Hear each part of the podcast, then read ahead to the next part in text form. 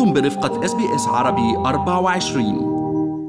أقامت مدربة الصحة واللياقة البدنية رولا خليفاوي ورشة عمل للنساء بعنوان journey within، وذلك بهدف تمكين المرأة من اتخاذ القرارات الصحيحة خلال رحلة حياتها، فضلا عن الاهتمام بالصحة النفسية والجسدية. وتضمنت الفعالية التركيز على رحلة داخل الذات وعن كيفية مساعدة المرأة للبقاء في موقع قوة، وتعتبر هذه الفعالية مصدر إلهام للنساء من أجل تطوير ذواتهن.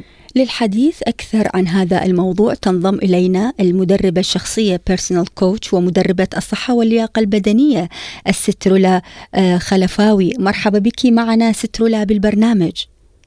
يا أهلا يا أهلا فيكم حبيباتي، سعيدة جدا أني أكون معكم. نحن شكرا, شكرا إليك، وإحنا أيضا سعداء بوجودك معنا بالبرنامج لأول مرة ست رولا. فحابين قبل أن ندخل بورشة العمل أو الوركشوب، عرفين أول وعرف المستمعين عن نفسك، عملك كمدربة شخصية، يعني شنو يكون الشخص مدرب شخصي أو بيرسونال كوتش؟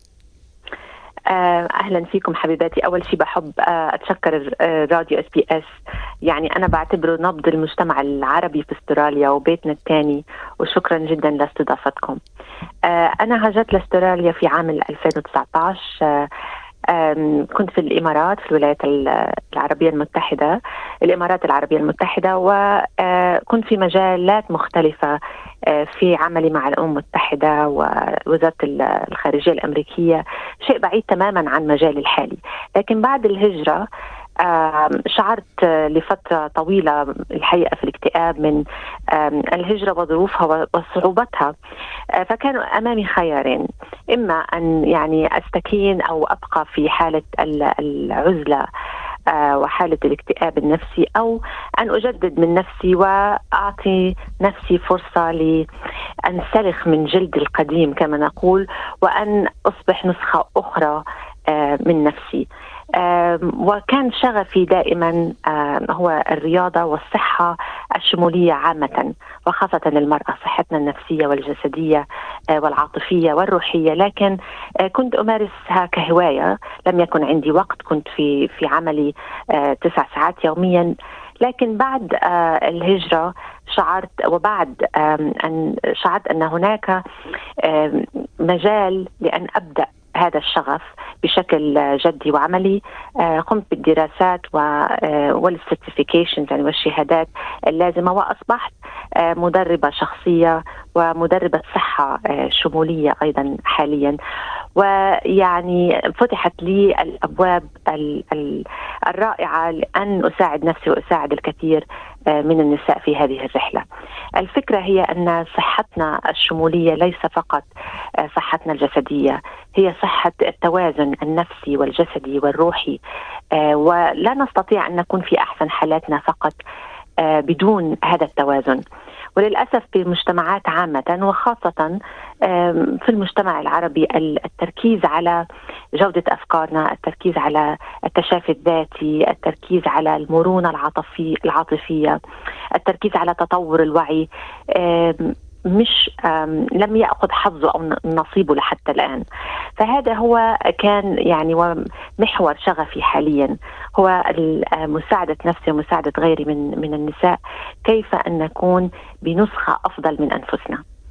كلام جدا جميل ورائع، وكما ذكرتي أن ربما فكرة الاهتمام بالصحة الشمولية ليست دارجة ومألوفة بمجتمعاتنا العربية، لذلك دعينا نتطرق لنقطة إضافية حول توضيح هذا المجال. كيف يعني يستطيع الشخص أن يتأهل ليكون مدرب شخصي؟ ما هي الدراسات أو المج... الشهادات التي يستطيع أن يحصل عليها ليكون مؤهلا لقيادة الناس نحو حياة أفضل؟ هناك عدة شهادات حسب الاهتمام، هناك مدرب حياة، هناك صحة شمولية يعتبر الويلنس ويلنس أستراليا أكاديمي فور إكزامبل، يعني هي تعتبر أين أنا أخذت شهاداتي. لكن أنا بالأساس أولا أصبحت مدرسة مدربة شخصية ومدربة رياضة، كان هذا الأساس بالنسبة لي أو نقطة الانطلاق، لأنه عندما كنت في حالة الاكتئاب الشديد لم ولن يكن هناك ما يستطيع أن يساعدني غير أني أصبحت أذهب للجيم والصلاة الرياضة، وأصبحت أهتم بصحتي من خلال الرياضة. فشغفي القديم للرياضة أصبح هو الأساس لأن أبدأ في الدراسات وأصبح معتمدة كمدربة شخصية. وفي السنوات الأخيرة في آخر سنتين هم السنوات اللي بدأت فيهم في تدريب النساء لخسارة الوزن وعمل البرامج التغذوية. لكن في هذه المرحلة شعرت أن هناك الكثير أكثر من أن أريد أن أكون كمدربة شخصية أو مدربة رياضة، لأن هذه النساء لا تستطيع أن تحقق الأهداف سواء خسارة الوزن أو الاهتمام بالصحة بدون ما أن نهتم بجودة أفكارنا، بدون ما أن نهتم بقوة تفكيرنا، بدون ما أن نهتم بتشافينا الذاتي، بدون أن نهتم ماذا في أرواحنا، لماذا نكرر العادات القديمة، لماذا لا نستطيع التقدم، ما هي البرمجة اللي نحن فيها في داخلنا سواء من الطفولة أو مما مرينا عليه في حياتنا، الأفكار المقيدة لنا عن أنفسنا. فشعرت أن هناك يعني هذه المرحلة أريد أن أصبح مدربة صحة شمولية أو ويلنس أو هولستيك هيلث.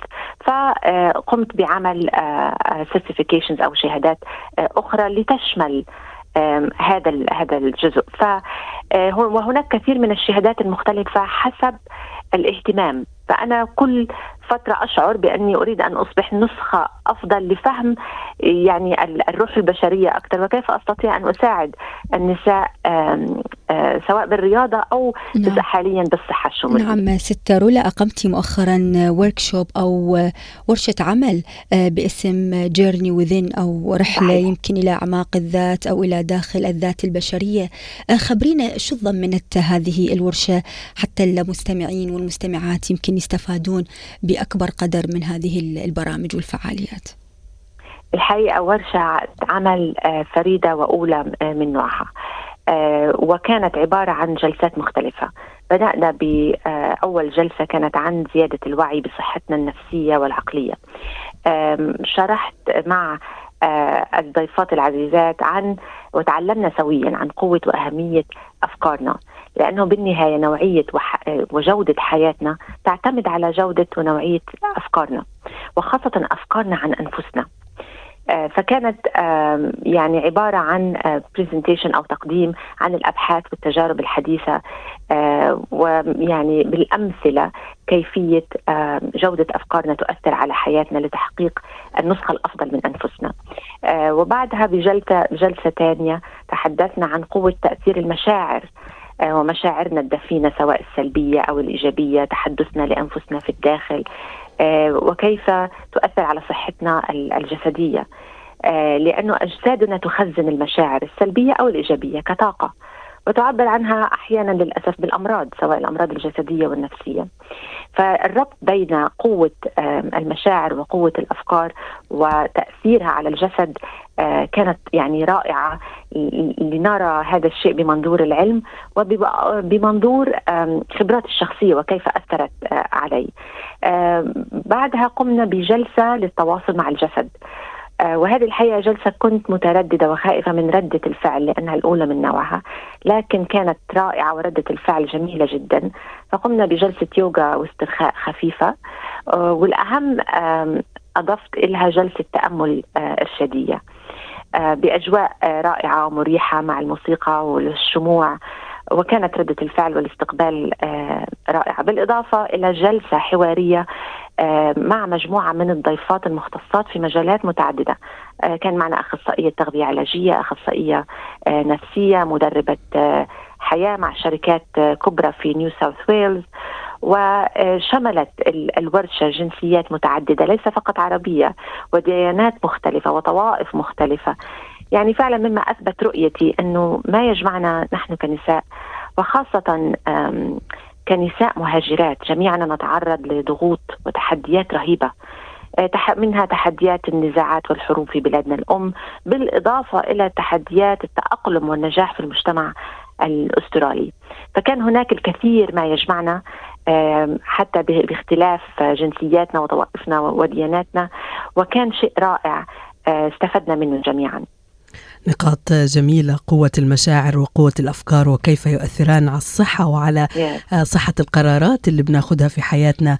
يعني أكيد هذه الورشة ورشة استفاد منها من حضرها، لكن لو أخذنا نظرة عامة عن وضع المرأة في أستراليا ويعني ما يحدث من تغييرات في المجتمع من بين تعيين عشر نساء في الحكومة الجديدة، هل برأيك هذا أيضا يلعب دور في خلق بيئة إيجابية للمرأة لكي تستطيع أن تكون قادرة على خلق حياة أفضل لها؟ طبعا هذه الأخبار رائعة وجميلة وتمسنا يعني شخصيا، لأنه شعورنا أن هذا شيء غير مستحيل. نرى السيدات العربيات بمختلف جنسياتهم وطوائفهم في أماكن عليا. المجتمع هنا لما زال هناك بعض الأفكار بالمجتمع المهاجر أن يجب أن تكون حياتنا صعبة لننجح، وهذا غير غير صحيح. الحياة ممكن أن تكون صعبة في أي مكان، ليس فقط حياة الهجرة، لكن حياة الهجرة لها خصوصيتها يعني تحدياتها الخاصة. لكن هذه النساء نجحت ليس فقط بالتعليم، نجحت أكيد بجودة أفكارها، بمرونتها العاطفية، بتطور الوعي، بتشافيها الذاتي، بثباتها، بصبرها، في في في مجموعة من الأدوات والتطبيقات ممكن أن تكون متاحة لكل مرأة تريد وتركز بأن تريد أن تنجح في أي مجال. يعني السماء مفتوحة للجميع تحقيق الأهداف، وهناك الكثير من الأمثلة يعني في المجتمع العربي حاليا نراه بيعطي كثير من الأمل، بيعطي كثير من يعني فتح الحدود للجميع بالشعور بأن مهما كان وضعي الحالي، مهما كانت التحديات والضغوط، هناك للقدرة على يعني إنشاء نسخة أفضل من ذاتي، سواء بالتعليم، سواء ببداية عمل جديد أو بزنس، سواء بوجود يعني خلق وظيفة عمل، سواء بالريادة، سواء في في أي شيء. فأعطونا الكثير من الأمل والثقة بأنفسنا، والثقة بأن نحن نأتي من من شعوب مؤمنة، نأتي من شعوب تؤمن بالتعليم، وأستراليا هي الفرصة. فيعني the sky is the limit زي ما بنقول بالإنجليزي، إنه ما في لا يوجد هناك أي مبرر لعدم القدرة على ليس فقط يعني حياة عادية، لكن حياة ناجحة وبامتياز. نعم، نقاط مهمة وتعطي أيضا جرعة أمل للمرأة هنا نعم. في أستراليا. شكرا لك بيرسونال كوتش أو المدربة الشخصية ومدربة الصحة واللياقة البدنية الست رولا خليفاوي. استمعوا إلى آخر إصدارات اس بي اس عربي أربعة وعشرين على جميع منصات البودكاست. تابعوا بودكاست الهوية في موسمه الثاني الذي يروي قصصاً واقعية تعكس تحديات الانتماء التي يواجهها الشباب العربي في أستراليا.